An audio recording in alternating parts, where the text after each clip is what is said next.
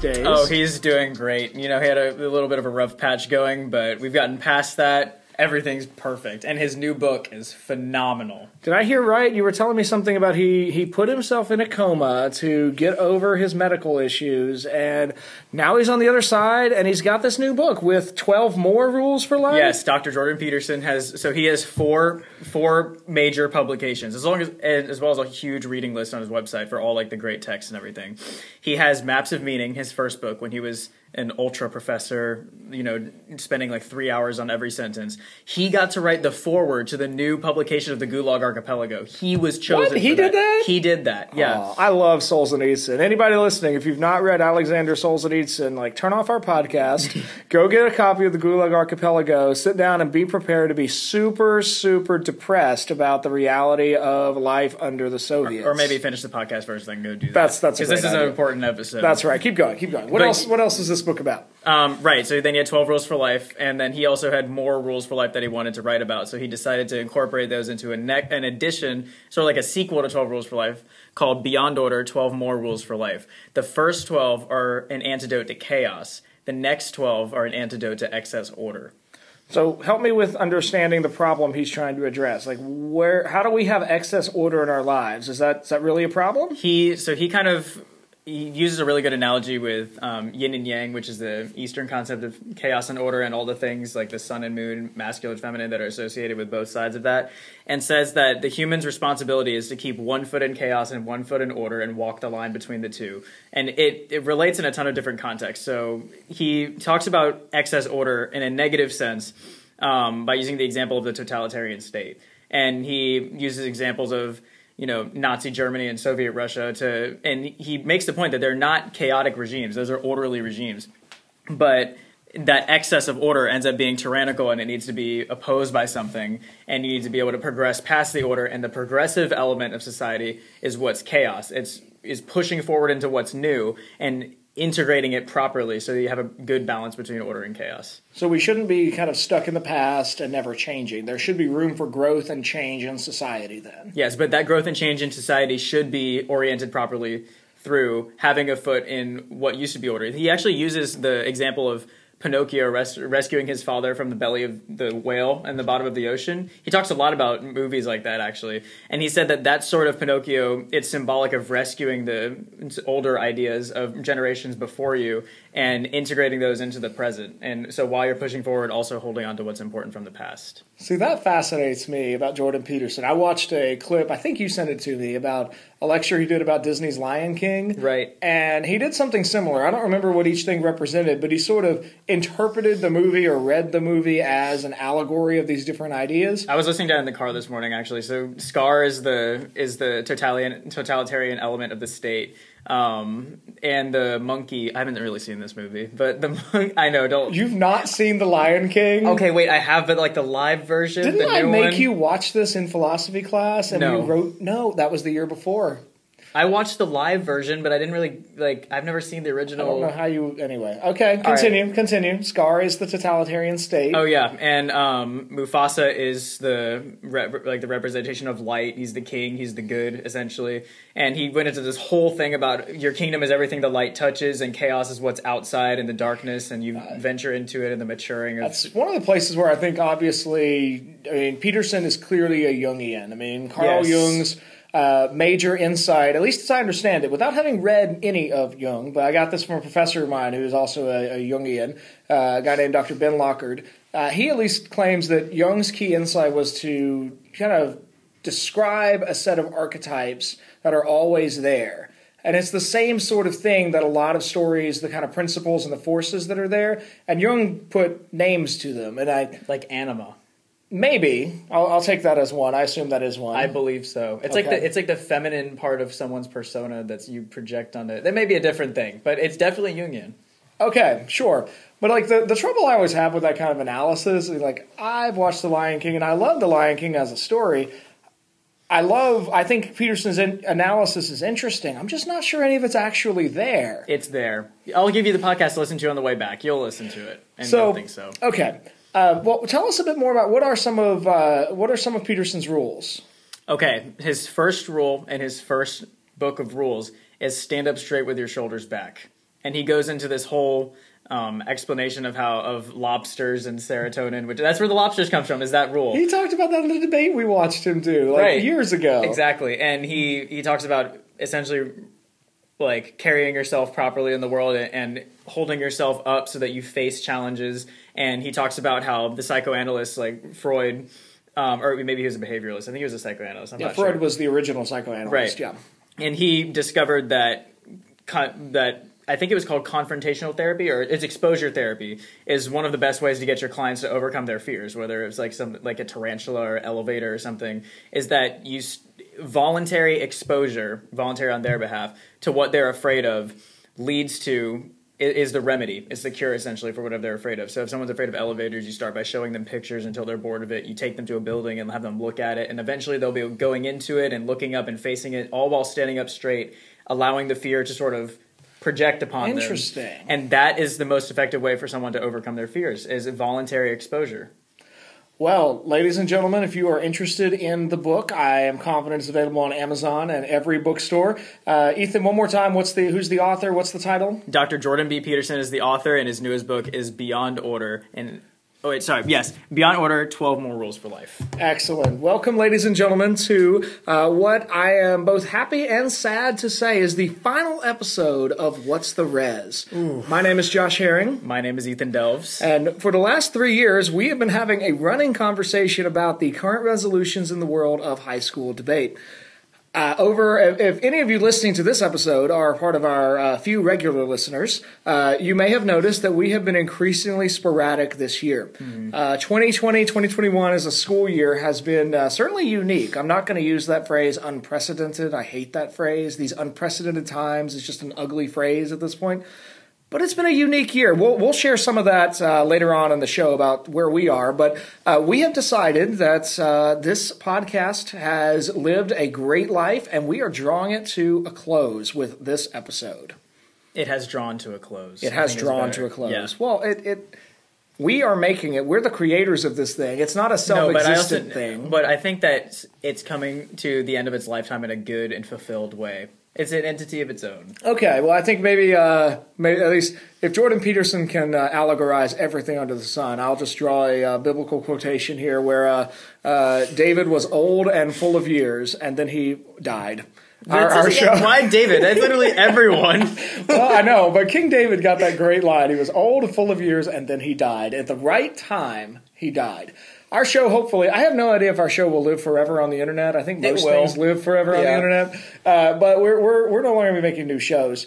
I figured we would kind of uh, start this show after talk with uh, talking about Jordan Peterson is rather appropriate because that is still our most listened to episode. We're at almost 400 plays of that episode by this point. That was such a good debate. I was on the floor of my living room with like three notepads, notes scrawled everywhere from from both sides of that debate. It was awesome. I tried to flow the debate, and that was a mistake. well, you can't flow a conversation. It was more of a It conversation. was a conversation. It was a presentation I mean- of communist axioms and then a conversation. That's about it. I mean, Slavoj Žižek and Jordan Peterson, and uh, man, three hours. Uh, we had a we did about an hour and a half debrief of that round, I think, and that was that was one of our really fun conversations along the way. Uh, so I thought we would uh, have a moment of at least maybe a bit of nostalgia. Um, Ethan, take us way back. Uh, some of this is in our first episode, but why did we start this show? we started this show because well i wanted something to do to begin with like i wanted something i love i love media i still like media a lot i don't i don't think it's necessarily in like the social media aspect but i like i like the idea of a massive forum open to communication from everywhere like youtube facebook i love the idea of that and podcasts especially um, clearly, I like talking, so it's better than us just writing articles and putting them on WordPress. Not not against. Anything. I think we did like three of those. We still have a What's the Oh, Res Medium account. Right, right. Yeah, no, we did have, and I wrote a couple Medium articles. I think one of them was about Jordan Peterson, Oh. and um, but I realized that a podcast would be the best way to, you know, convey the goal of exposing more people to debate and creating a baseline educational platform. And I think the idea for that sort of came out of like I've experienced a little bit of competition and debate, and I've I've entered into an activity that has a lot to it. And when you enter into something with a large commitment that has a lot to it, then you end up having a lot to say about it, and you know the nooks and crannies of it, and no one's ever going to know those things uh, and without having experienced it. So if you can tell them like what's coming their way, what to be prepared for, it's like kind of just helping someone get ahead. I love that idea, and I was really excited about having been or having like being a part of an activity that has so many different facets to it. And you can just talk about all of them on separate episodes, and it's talking, not writing, and you just get to you know put it out there. So Yeah. I think that was awesome. I think that's huge. I mean, there's certainly something about debate that lead, lends itself to giving back to the community. I mean, nobody gets good at this in any way without a lot of help from other people. Whether that's competing against excellent debaters and kind of learning from how often you lose, they're helping you in a way. But I think I know you have developed pretty early on a habit of actually meeting the people that you debated against and forming connections and chatting with people and getting like contact info and Especially at Harvard, I still have so many people on my phone. I'm like, who are these people? Oh yeah, and I put a little description like Harvard Flow Girl or something. Yep, and yep. I mean, there, there's something about, and then you get all of that, and you're constantly like every time you learn a new technique, there's sort of this idea of like, how do I pass this on? How do I share this? There's a there was a legacy building idea kind of at the root of this. Um, I remember there also being something about like I know I wanted to create sort of lasting resources. The idea of making something that as debate resolutions cycle through, we'd be like, oh yeah, what did we say a few years ago about gun rights and about immigration and about health care? And we've we've actually gotten to the point I think where we've seen some topics come back around. Um, this year that that's been that's definitely been true. Um, and there's there's there's been a lot to this. It's been really kind of fun. Oh, it's been awesome. We, we've established like a good stake in this game that requires so many different types and levels of competence that it's just like, and we've we've put like our stake in that, which is so cool. It, That's it really awesome. is. Um, so uh, uh, let me ask you this as kind of a different question. Uh, and f- do feel free, as always, to interrogate the question itself. I don't mean to imply an answer by the question. But when you think about our podcast, where we've had, uh, say, let's say, I don't actually know how many episodes we have, but we're well over 100 episodes. We're between 100 and 200 episodes. We have three seasons. And uh, God alone knows how many people we've interviewed over these years. Um, would you say have have we been successful in this venture? Well, what was the goal? Because we because we started and we had reasons for starting. That doesn't mean we had a goal, and and we had lots of wants and desires. And I think that through starting the podcast, we formulated those into more of a plan. And like you said, we've ended up with a decent following, lots of downloads, and a surprising amount of downloads. Really, interviewing tons of people that know so much more than we do. About all kinds of random topics. I mean, remember the guy? Uh, I don't remember his name. Aldi, Dr. Aldi, I think. Right, We yeah. Interviewed. I mean, he gave us all kinds of information about coal dust transmission patterns. Right, and wait, oh, kind of wait, is down that the the guy from line, Harvard? Yeah, Yeah, down so- the line pollution rates and that kind of thing. I had no idea that was a thing. we learned and and to kind of go on the back end of this we learned how to interview people properly both of us i think especially you because you conducted most of the interviews and we had dual interviews too um, we learned like how to ask proper questions and how to extract information from someone in a conversational manner that's valuable. And it's mm-hmm. not dry. It's it's a conversation that we're learning from each other through the conversations. We learned how to interview people. We learned how to use a media oriented platform to put out information and actually have it reached by people and have them respond and i think that's significant so That's true. We have gotten at least, I think we've gotten like 10 different emails over the Right. last couple of years with people asking specific questions or sharing stories about their tournament experiences. I remember there was one uh, one mom from somewhere in the Midwest Oh, who the found best. us and wanted to know, like, hey, can you help us connect with some NSDA debate group? And we at least like helped her connect. Like, I think I put a post out on the coaches page on Facebook and helped her with some who's nearby. she used our episodes to help coach her daughter who is the only member of the debate team Which I mean, that that, right there is that is the like that is that sole reason. Even if we had done this for four years, what is like that's a success in and of itself. We learned how to network. I mean, you are a networking master now, like literally a networking mastermind. And we're we're not afraid to just go to an article, we find it interesting, and then put it in the Harvard professor's email and just be like, "Yo, what do, what would you mean by this?" Like, and and we actually had a reason to email them so they would Right, respond, right. right? And So- honestly, I mean, I discovered that uh, people are not not always, but most of the time, people are incredibly open to being interviewed and it's not i sort of assume that oh this person as the leading expert in his field about this subject he'd never actually respond to an email from a high school teacher that's not will. true Yeah, I mean, why do you think he put it out? He needs something. Like he, he- articles are a form of networking and, and Mm-hmm. putting your stake in something as well, and that's kind of what we've done with the podcast. So, I mean, we learned how to interview, we learned how to network. We've made it a tangible impact on the community by helping out. I mean, um, a mom and her daughter in the Midwest. Mm-hmm. We've had. Um, what else have we had? We've had emails coming back of particular cases from debaters who are actively writing their cases and asking for a take. And it, I mean, it doesn't mean our take isn't necessarily valuable, but it's a second opinion. And we can even put those questions on the show in case anyone else had the same question and sort of have it received by a wider base of people. So We've also got now a particularly, this isn't true of all of our episodes, but some episodes that are really good for describing debate techniques that are sort of evergreen. Because you know, there are those things about debate that seem to come and go. Spreading is, is a fad, running a pick is a fad. I'm hopefully, the fad of putting tricks in a really fast case will die and die like today. That would be awesome. But then there are those things like, do you remember the episode we did about uh, discussing whether or not you should be debate partners with your friend? yeah, that episode's never going to like be not topical. I mean, that's mm-hmm. always a question that people want to debate with their best friends. I still think it's a terrible idea. People should treat debate as a separate thing than their friendship. But mm-hmm. like we've got a we have that network or that really that bank of content that is really always going to be helpful for helping new people get into this game. and I think that some episodes that particularly fall into that category are the debate paradigm episodes. I mean, util's not changing. The way people use it might evolve, but the principles are never changing. And in the deontology episode, that and the one of my favorite was the interview with Dr. Vetter because I when I did that first, I got to do it by myself, and I had a cool studio on there that the person who gave me access to that, access to that studio definitely does not want to be named on this podcast. So I'm going to refrain from that because I got they did not like that last time.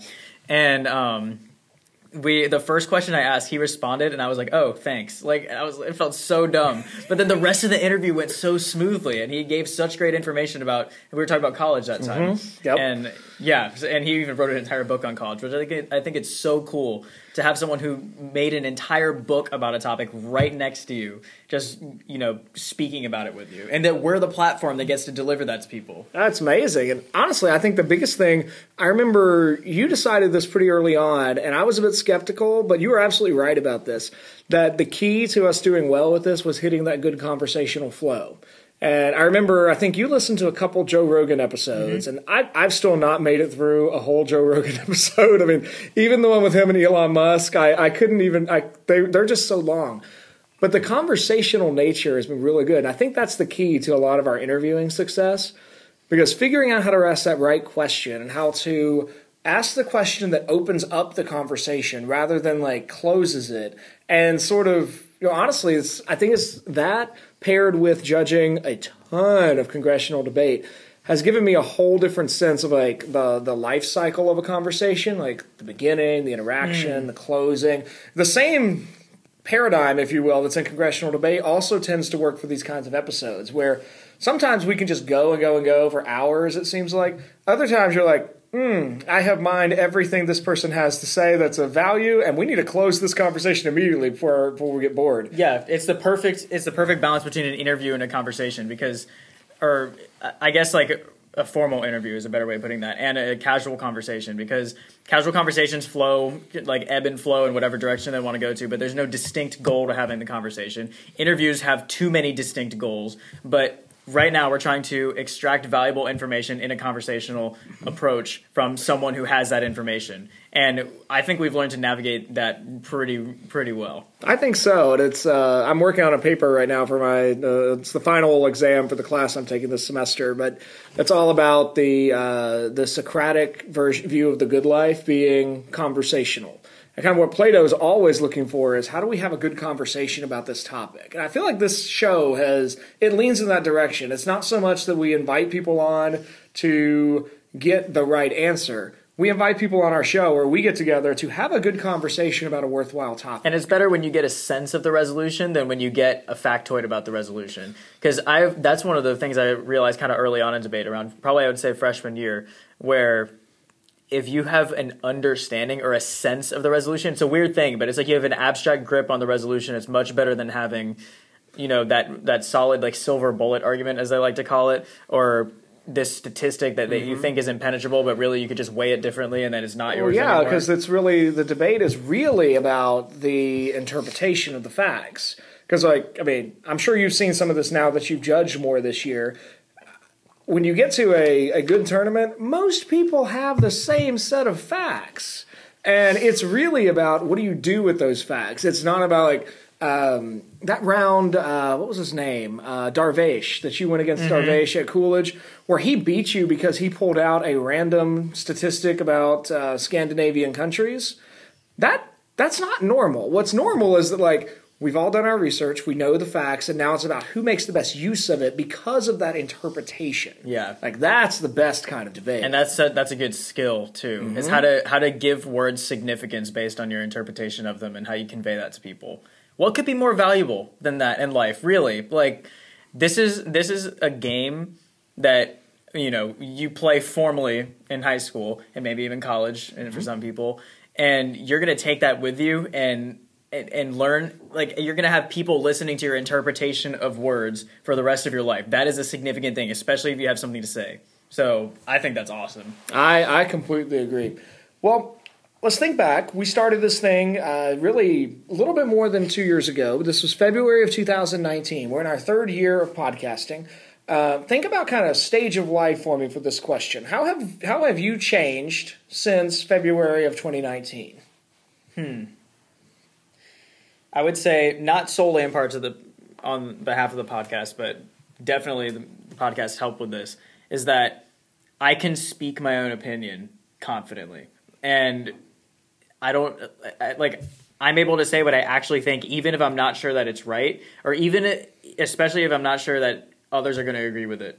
Others in like my vicinity too, because you'll you'll always find that when you're around different people, you will say different things and you'll certainly act different ways because nobody's that consistent. And and it's a weird thing to think about. Like, should you you know, it's like you're changing your formality around people or stuff like that. Are you really changing how genuine you are, or you're just changing your approach to the conversation? It's a weird sort of thing to think about. But when it comes to things that you say, I mean, you you want those to always be relevant to what you actually think because that's the most valuable way to have a conversation. Because if you're wrong, you get them corrected, and if you're right, then somebody else gets corrected, and that adds value to the entire group. And I think that being on what's the res and having positive and negative inter- or reactions from listeners positive and negative reactions from you as well when i'm attempting to defend something that you just you're just like no let's just keep doing the negative it's like no bernie exists and he, he deserves to be mentioned on the podcast and so does you know medicare and medicaid and, and, and Why does Bernie have to exist? You no, know, but you say this for anything that costs money. You're like, wait, can we just talk about the cost of it? Like, well, I mean, something's got to cost money, right? And something's got to be done with the money. Everything so costs money. every every sort of episode that we go, I'm less afraid to challenge you on something, and that is gonna. I, I feel like that's particularly relevant to me going into college, especially a college that may not align with the beliefs that I hold or the beliefs that I hold right now, and we're gonna see how they evolve. Um, I'm gonna need to be primed to challenge people, and I think that this is my platform for learning how to challenge. So Yeah, I think that's that's a, that's really good. I'm man. Three years ago, you were a sophomore. Mm-hmm. When we started this thing, you did not have a job. Along the way, Right, you yeah. added. Uh, I mean, at, at one point, like I mean, you started working like what ten hours a week at Starbucks, but you you ran- how much were you working at the peak? Um, okay, so I started in holiday season and it was on track out. So I'd work Okay. like I would work a good twenty or a little bit more because it was on break and what else am I gonna do? And during school with my manager, I would work about ten to fifteen hours a week, which is perfect. 12, 12.5 I remember was my ideal number. I loved that. It was maybe two or three days and it was perfect. Got a new manager. I'm up to 20 or 24 with school. And I just put in my two weeks last night. Um, I'm coming into a new stage of life, going to college. I've got tons of exams and logistics to figure out as far as roommates go and suite mates go in college and placement exams for what class I'm going to be in and what classes I get to skip. So um, I I think it was just like this episode. It was the end of a good era, and I mm-hmm. love the feeling of having gone into something, learned the ropes, improved it, and left a mark and left. I think that is I could have never asked for a better first job than Starbucks. It was truly, especially during COVID too. Like, wow, I get to tell people I worked retail during COVID. That's pretty cool. So, best first job experience I ever could have wanted. I met so many different types of people I never would have met without having that, had that job. So, a plus experience overall. Oh yeah, I'm thinking there's also. I mean, you went from uh, you were the you were in my elective the first year that it existed. We had a year where we were able to do some some recording at times during the day because we did that tutorial that year, and then uh, this year you were in the elective for the first half of the year as a uh, as a virtual student, mm-hmm. and uh, then the, you've also been part of the club and you've sort of shifted a little bit from full on varsity competitor to less competition and more coaching yeah. and more kind of jumping in and able to volunteer as a judge where where possible. I know I've had a this has been like the strangest like 18 months in particular. I think when when we started this show, I was teaching full time, like just teaching and then I shifted to dean of students, and then we had some staffing changes, and I shifted into an interim administrator role, interim assistant administrator role. Like I think one of the reasons I bring all that up is I think we've when we started this show, we both had the ability to carve out time for it, uh-huh. and it was easier to carve out time for it. But I think things have changed in this way, and I don't think that's a bad thing. I think stage of life we both shifted to where it's really difficult now to carve out like we've kind of landed on Tuesday afternoons after middle school club on weeks when we're not both fried. Yeah. we can record. Mm-hmm. Do you remember our uh, three episodes a week recording season? Yes. Oh my goodness. With Noah being there all the time and recording these things. Oh man. Oh my goodness. We we we. I don't know how we kept that up, and we didn't keep it up long, but that was that was nuts. That was intense. Well, let's let's think about debate a little bit. Uh, you mentioned some things already that I think speak to the value of debate, but uh, I'm I'm kind of curious about this as um, I think you're the you're not the first senior who will graduate from our team, but I think you are the first one who has done this for six years. Um, Daniel Price might be somewhere close to that, but you're the first one who's done this for for I think for that long. Uh, what would you say, kind of a, a snapshot? What what's the value of this game? Why should somebody do debate? The value of the game is that it's a game. That's it's it's learning something and getting good at it. There's so many different facets of value in that concept that it doesn't it really doesn't matter if it's debate which is like wow the last episode of what's the res it doesn't matter if you do debate but really Haley will be really excited to hear you say that oh, she, she loves knows speech she, no she knows this she, she Yeah. definitely already knows this and if she even if she hasn't realized it but being a part of a game a complicated game for sure like debate where man you need to learn how to it, it's a psychological thing where you need to learn how to have confidence speaking to other people and learning to compel them towards a conclusion. Learning how to represent one of two polar conclusions that are completely different. Uh, i mean learning research skills learning how to improve those so they're faster and more effective learning how to cut cards and use technology properly. There's an infinite amount of facets to this game and getting good at all of them is pretty important to some more important than others but getting to the you know goal of being a more competent well-read more understanding of current events and past events to individual. So and that's sort of particularly relevant to debate but l- choosing a game and committing to it even if you don't like it at first even if you don't like it at first is the important part because i mean what do you like about debate at first? Like i thought it was speech club. I, I gave some dumb speech about some dumb thing thinking it was a debate and I mean, I certainly didn't like that first round where I was sweating and shaking, but that first victory where I told this guy he had new information in the final round, he was a junior and I'm a seventh grader. And Mrs. Herring told me she was watching that. I didn't know she was there. She said she, was? saw that. Yeah. I was right. shaking. I didn't even know what an iPad was. I had a notebook paper with my case on it. And the judge just smiled at me and circled my name. And that was my first win. First round, first oh. win. And that was the indication that I had done something right and that I had moved up in the I'm going to sound Petersonian on this, but in the hierarchy, like the competence hierarchy of debate. And that's just, that's a healthy and that's a good thing. Like learning the game, getting good at it, and inching your way up and never forgetting the people lower. I really like that because in part it's it's the I I now I am no athlete kind of obviously I think you you know this I, I don't do sports I, I ruin most sports metaphors that I try in class it's pretty bad sometimes You should have heard Anderson's reaction to your quantum physics metaphor that you with the tree in the forest. You were telling me he was there when, when he said that. oh That was hilarious. He, you know how he loves. It. I mean quantum. that's pretty solidly like It's I think it's a that's loose analogy. accurate. Yeah. Like it's it's a loose understanding of quantum mechanics, but it, it, it holds.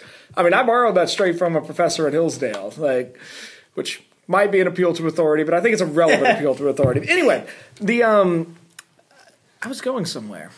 I lost my train of thought. Oops. Ah, Yeah. Ethan. Oh well. Just read the read the question again. I don't. I, the question is value with a question mark. Well, what value do you think the game has had for you as a Oh, administrator of the game? honestly, I think the oh, that's where I was going to go. The uh, uh, the thing I wanted to say a minute ago. Then I want to circle back to that question. Okay. The uh, the thing I the thing I think you landed on that was so well put. I think that would apply to any game that somebody Yes. finds and sticks with. Any like, game.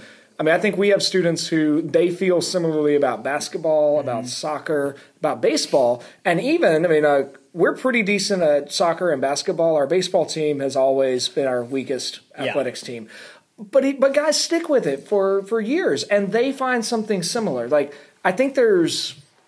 I disagreed with him at the time, but I've I've come to really appreciate this. The uh, president of Hillsdale, a guy named Dr. Larry Arn, uh, he I once heard him say that he thinks the most important thing you can do as a student is to find a few things that you love and do them really really well.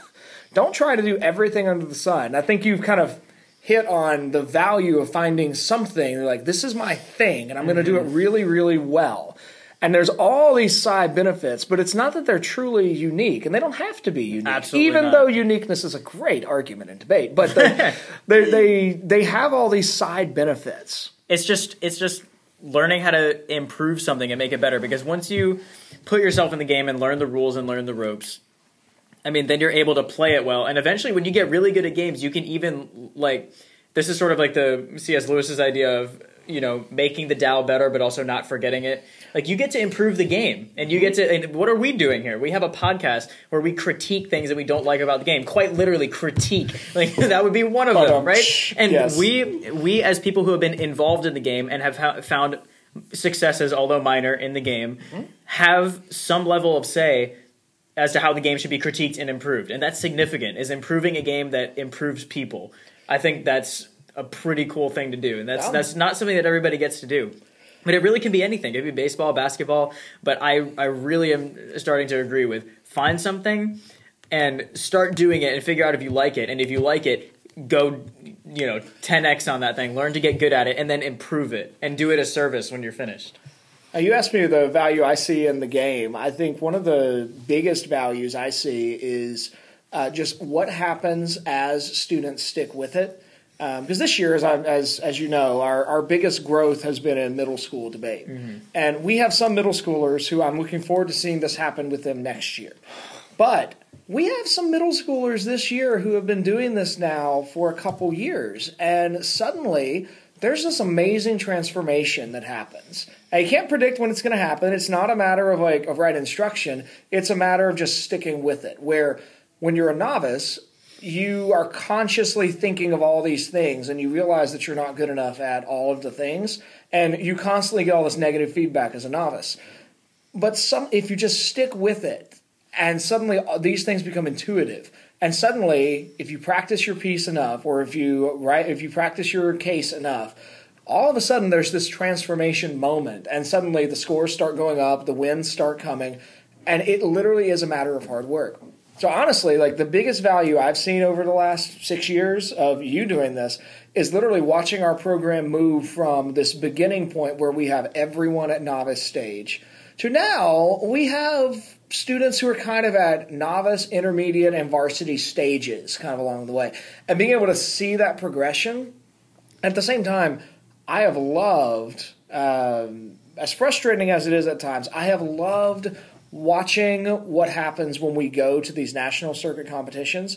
And when I judge a national circuit round, it forces me to elevate my perception of the game. Mm-hmm. Like I suddenly see the difference between a little league game versus a minor league game versus a major league game, mm-hmm. and you can see that in kind of these. And I still don't think I don't think we will ever be that school that arrives at the Harvard tournament and people are like, "Oh no, Thales is here." Like that will never be oh no Thales is here. But we will be that like we'll be that school that at least like okay we we can see how it works at this level. And there's a huge value in that i think.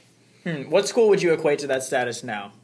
Cape Fear, perhaps. Oh, nobody. Uh, I, mean, obviously Durham Academy and Cary Academy, but Well, even they get scared of them. At, They at- are not. They're not nearly. I don't think they're nearly as competitive on the national circuit as like Stuyvesant. Is Harvard. Westlake. Yeah, like there's or, or there's a Jesuit. Oof. that's a whole nother.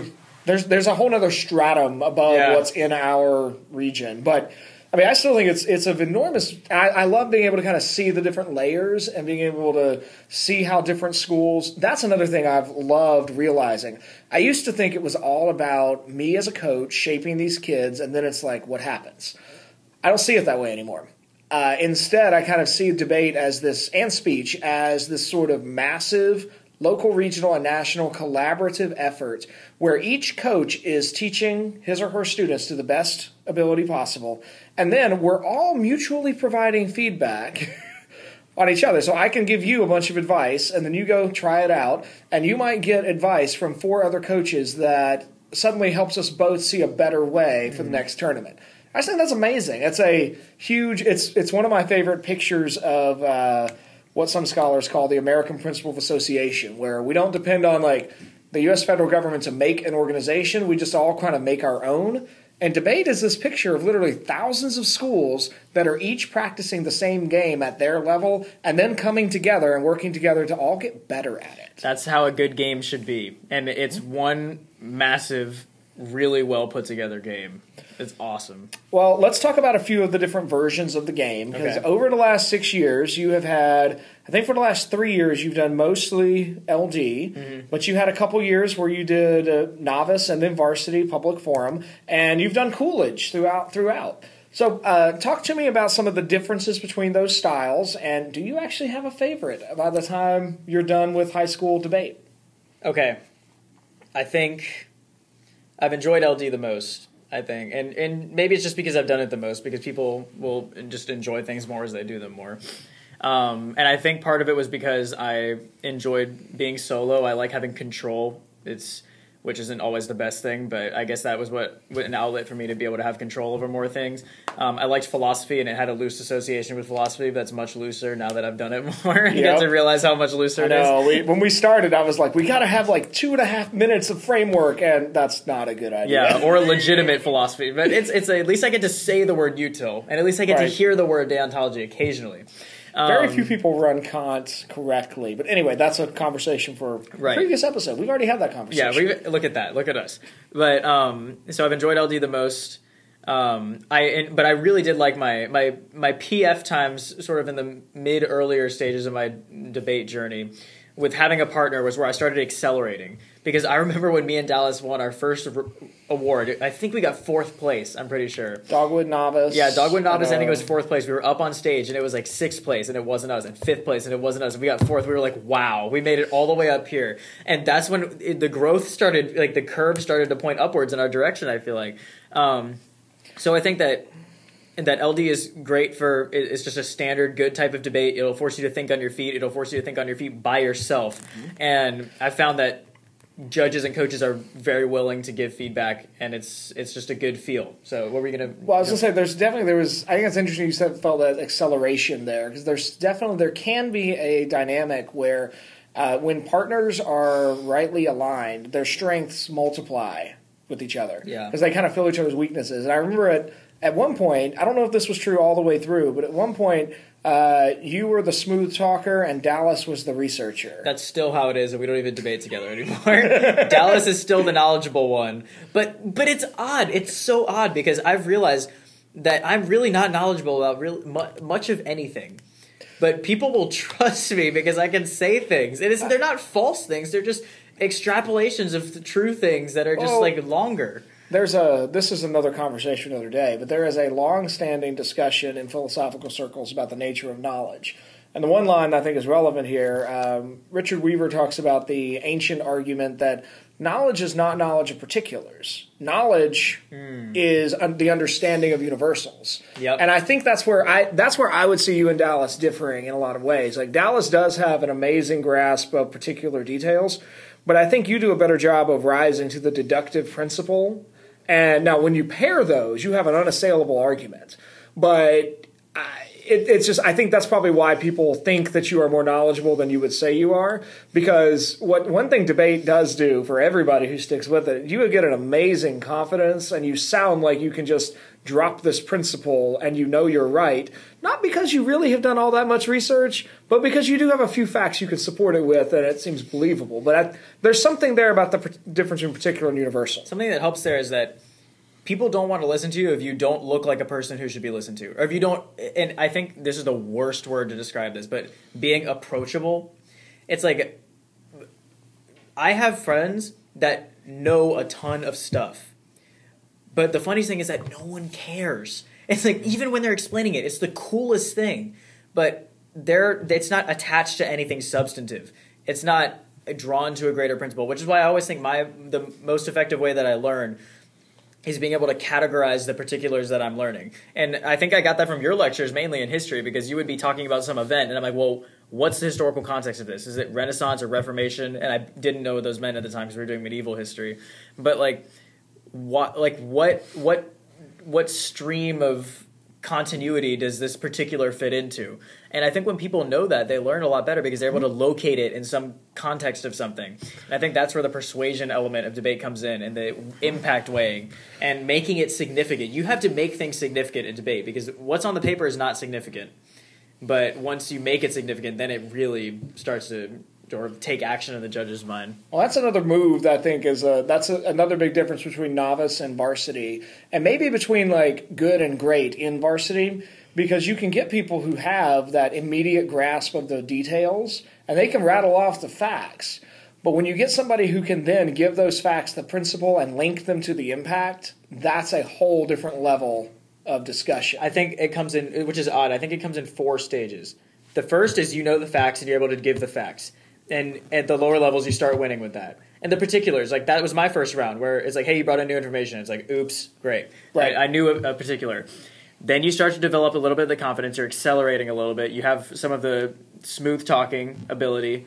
And you can start to beat the people who know the actual facts but you can just sound a little better and interpret them just a little bit better and they get swayed in your direction because they start to sound like they don't know what they're talking about because they're scrambling for details. But they're not scrambling for details. They're right, they just don't look right, so they don't get voted for. Then those people, those smooth talkers, get completely overwhelmed by people who just know way too many facts. It's like the original facts people, but prime version. I'm talking, there's a lot of people at Coolidge who are like this. There's a lot of people at Harvard who are like this, who just know so many facts. They weigh them, but it's all numbers and it's all calculation.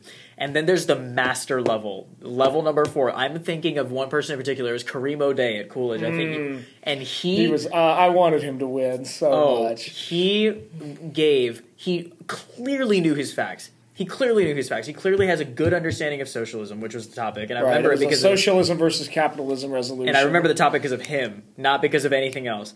He had a, a good understanding. He's debated tons of rounds on it already. He knew the facts, but he made it so deliverable, and he he just gave it to people so well. He sold it to people so well, and that's the master level, I think. So it really does feel like it comes in four stages. Like, I don't know. That's just kind of my conceptualization of that. Oh, I mean, be careful because when you start categorizing things in those kind of layers, you're uh, one step closer to becoming a teacher someday.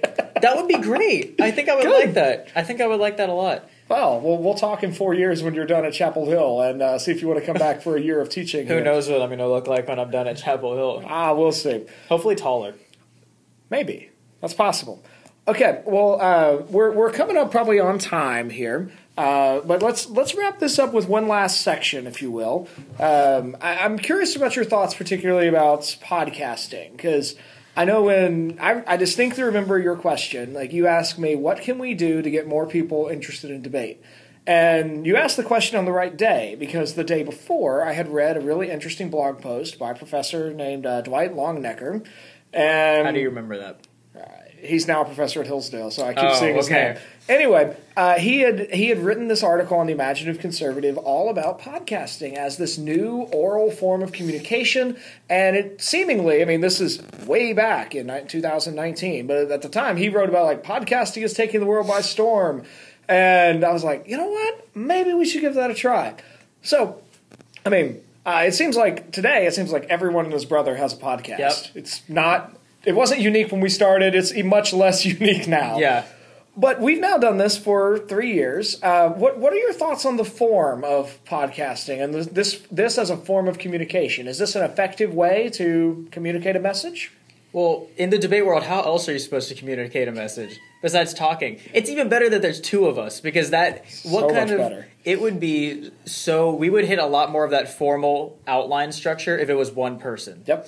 Because you you can get lost talking with yourself, and other people will certainly get lost. They'll certainly press that pause button and never download another episode of yours if it's just you. And a lot, most podcasts I've listened to have more than one person. It's kind of rare, unless it's I listened to this one like guy that trades foreign exchange or something, and it's just him, but he has his outline and he talks about his techniques, and it's interesting because it's cool. Right, and you're listening to that for the information about foreign exchange of currency or whatever, and like that's what you're there for. You're not there for the dialogical nature. Yeah, but the dialogue is important because then you get the interpretation, you get an analysis of what's going on of two people, so you get competing analyses of what's going on, especially Oh, interesting. especially as I learn to challenge your analysis of things more, which I wouldn't do at the beginning, but now I'll do it. I'll do it intentionally too. Yep. Like that adds more value to it because you can hear the nuance, you can hear someone go off tangentially, but in a productive manner. It's like, okay, we need to dis- we need to explore this for a second and then come back to the main topic.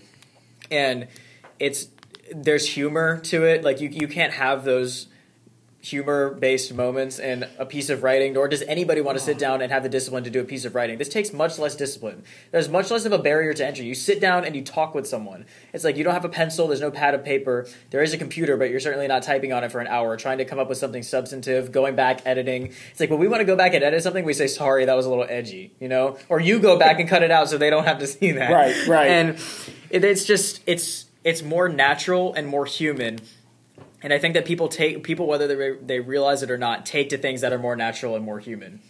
I I think you're absolutely right. I mean, it, it definitely fits better. It's a good conversation. I mean, goodness, we could not have kept this up with like a weekly blog, and No, at least at the at the monthly blog, time. I remember we looked for this. I mean, there were there are now a few others. There were a few other debates and speech podcasts out there now, but there weren't when we started this, or at least not that we could find. There were blogs. So I remember part of what I was interested too is like, let's do something that's not currently being done. And there are several coaches who have written all kinds of stuff in blog form. But I, I think you're right about this being something that's more natural. It's more. It was easier for both of us to, to do. You don't need to be oh, you need to be res- a not an expert, but respected in your area in order to have a blog. Because nobody will read your post, but you don't need to have as much rapport in order to have a podcast, which is interesting. Because, and I think it's because there's two of us, so we compete, which makes our ideas stronger and more valid. And I think it's We also try to, I mean, and we, we early on did try to, we did some level of credential establishing in terms of like, I, we, we we decided our format early on. I'm coming at it as from a, an adult's perspective. You're looking at the resolution from a competitor perspective, which and but I mean that doesn't make either of us credentialed experts. By No, but people. But if we had a blog, no one would read it. No, it's not because people don't like reading. It's because this is this type of format. Just like I think YouTube is the perfect example. In order, it enables anybody to be a creator, and anybody, everybody should be a creator because everybody has. I think something to say, even if you're not an expert in the field. It's, it's clearly this game is not all about information. It's clearly not all about information. It's about much more than that. It's about learning how to play a game. And everybody plays some type of game, so everybody should have something to say about it. And uh, sure enough, I mean, YouTube has enabled everyday people to become creators and talk about things they find important. And surely enough, there's other people that find it important that develop a following.